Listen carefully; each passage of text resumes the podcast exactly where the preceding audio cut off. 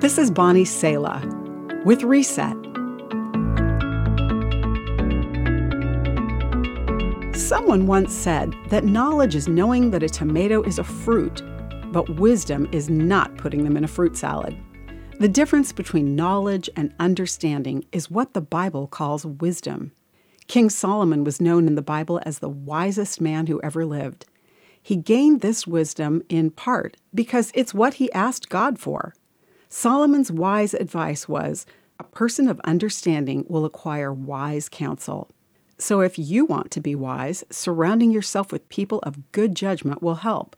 Of course, how we define good judgment isn't always the same from one person to the next, nor does one wise person have good judgment about everything. Confused yet? The Apostle Paul made a distinction between human wisdom, which can be helpful, and God's wisdom.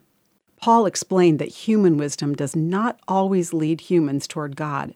After all, God's wisdom moves us to humility, where human wisdom has a tendency toward preserving our own lives or potentially benefiting ourselves over others. Paul saw God's wisdom as one that takes into account the scope of eternity. That doesn't mean that the present is unimportant. In fact, it means the present is of infinite importance. When we adopt God's wisdom, we see value in the here and now that human wisdom often finds unimportant.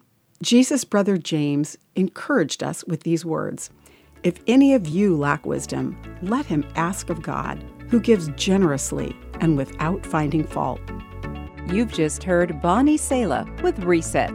Reset your life by spending time with the truth and grace of God's Word today.